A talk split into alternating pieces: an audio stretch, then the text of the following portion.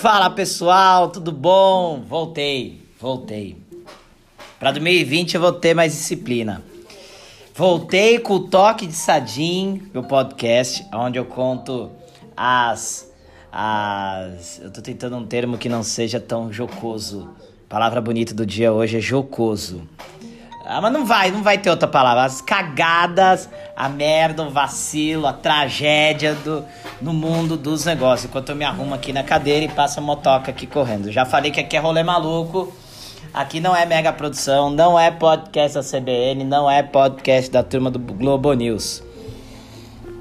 E o tema hoje vai ser um tema legal, porque é um tema que eu vou... Né, final de ano o pessoal gosta de fazer futurologia, né? Nego não trabalha com tarô, não trabalha com astrólogo. Para isso eu tenho grandes amigos, posso indicar. Mas adoro fazer uma previsãozinha para o ano que vem.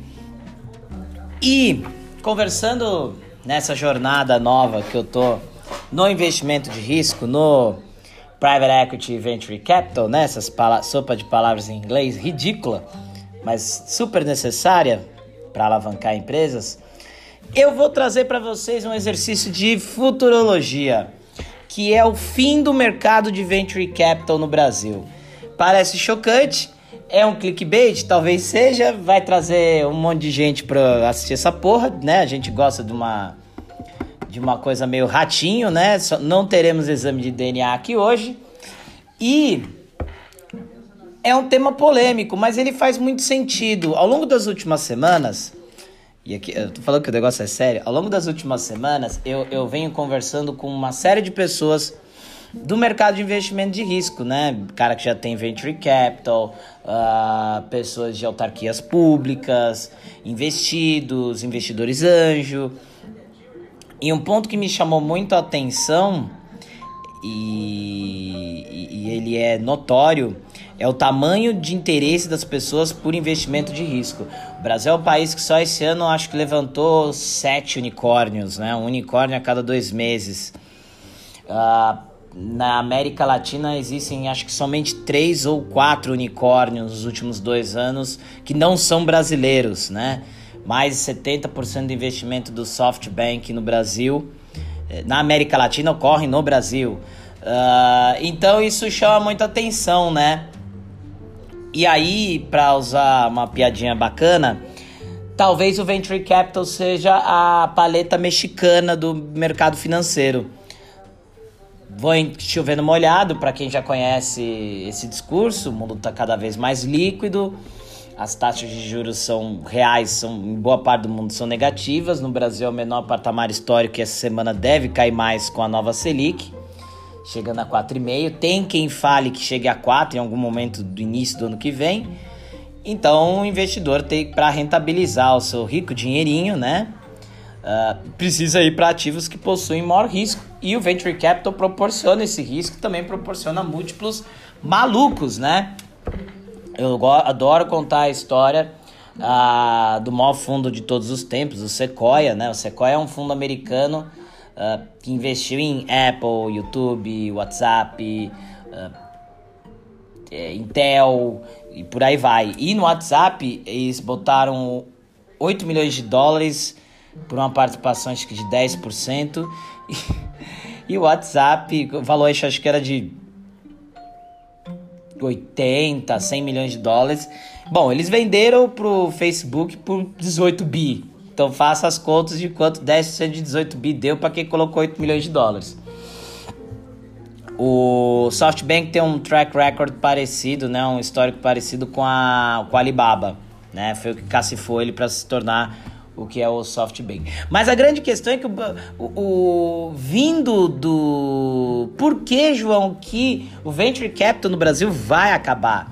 O Venture Capital no Brasil vai acabar porque o brasileiro caiu no hype da startup. Então, um monte de gente que tinha trezentos mil reais, cem mil reais, meio milhão de reais, um milhão de reais, tem brasileiro pra caramba com esse valor, pra não falar palavrão, uh, ele acha que vai investir no primeiro unicórnio que vê pela frente. Não é todo cavalo branco que vira unicórnio, né? Não é qualquer potrinho pintado de branco que põe um chifre na cabeça, vomita arco-íris e caga marshmallow, entendeu?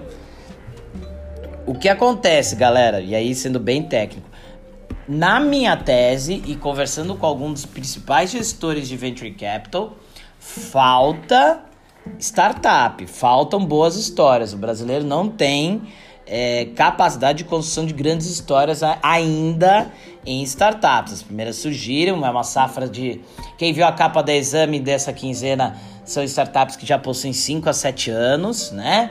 E que agora, com eventos de liquidez, venda, I P O, uh, rodadas mais robustas, algumas pessoas começam a sair com participação acionária e reinvestem atuando em novas frentes. Então, eu acho que vai entrar um dinheiro demasiado no mercado, tem muita espuma, né? Que é um jargão que a gente usa, vai ter muito negócio que vai tomar investimento sem merecer, vai ter muito valuation torto e vai ter muito investidor que vai entrar e aí vai ver que o negócio não vai acontecer e aí, né, o, o, é como uma onda. Entra muito dinheiro, não realiza, não dá certo, quebra, o dinheiro sai correndo. Então, talvez em dois mil e vinte a gente veja um grande crescimento do volume de dinheiro é, para investimento em startups, coisa que a gente já viu esse ano, né? Uh, o mercado mais que dobrou, se for considerar o dinheiro do, do SoftBank. E talvez em dois mil e vinte e um a gente veja um recrudescimento, principalmente se a gente tiver um cenário de redução forte da atividade econômica mundial, porque o brasileiro é cagão, então ele vai também correr atrás e aí algum fato determinante é, acaba trazendo a onda de volta, né? Trazendo a maré abaixo, né? E aí fica os cacos por aí. Ah, no mercado externo a gente teve o movimento do Uber, né, e do próprio é, WeWork, né, que tiveram valuations super estourados pelo SoftBank no mundo real. Na hora que o Uber foi para I P O, que o WeWork foi para o Roadshow, tiveram sérios problemas de, de valuation, né, de valoração do negócio. E isso traz uma racionalidade para evitar uma bolha dois ponto zero lá. Mas aqui a gente não tem essa história, a gente não tem cacuete para investir em negócio que não dá receita, ou que a receita é pequena, ou que a geração de lucro é baixa. Então eu acho que a gente vai ter um hype, a gente vai ter um estouro de boiada, já começou a ter, mas acho que ano que vem é mais, quando a economia mostrar que cresce um por cento ao ano e que vai crescer dois por cento ano que vem. Mas, porém, contudo, entretanto, eu acho que por volta de dois mil, final de dois mil e vinte, dois mil e vinte e um, já vai ter gente quebrando aí.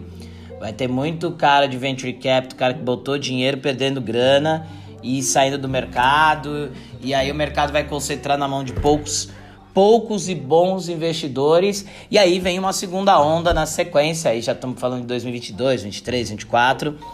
Mais sólida, com negócios mais robustos e com o investidor mais ciente do que está fazendo. Então, É, a minha previsão para o ano que vem, essa é uma, eu tenho uma outra mais bombástica ainda, que eu vou guardar, é o início do fim do Venture Capital no Brasil, da forma que a gente conhece hoje. Tá bom, galera? Meu, o vídeo foi sério hoje, eu não zoei tanto que nem o primeiro. Mas vamos embora, espero que vocês gostem, tá bom? Um abraço para vocês, para as meninas um beijo que é muito mais interessante e até mais. Tchau!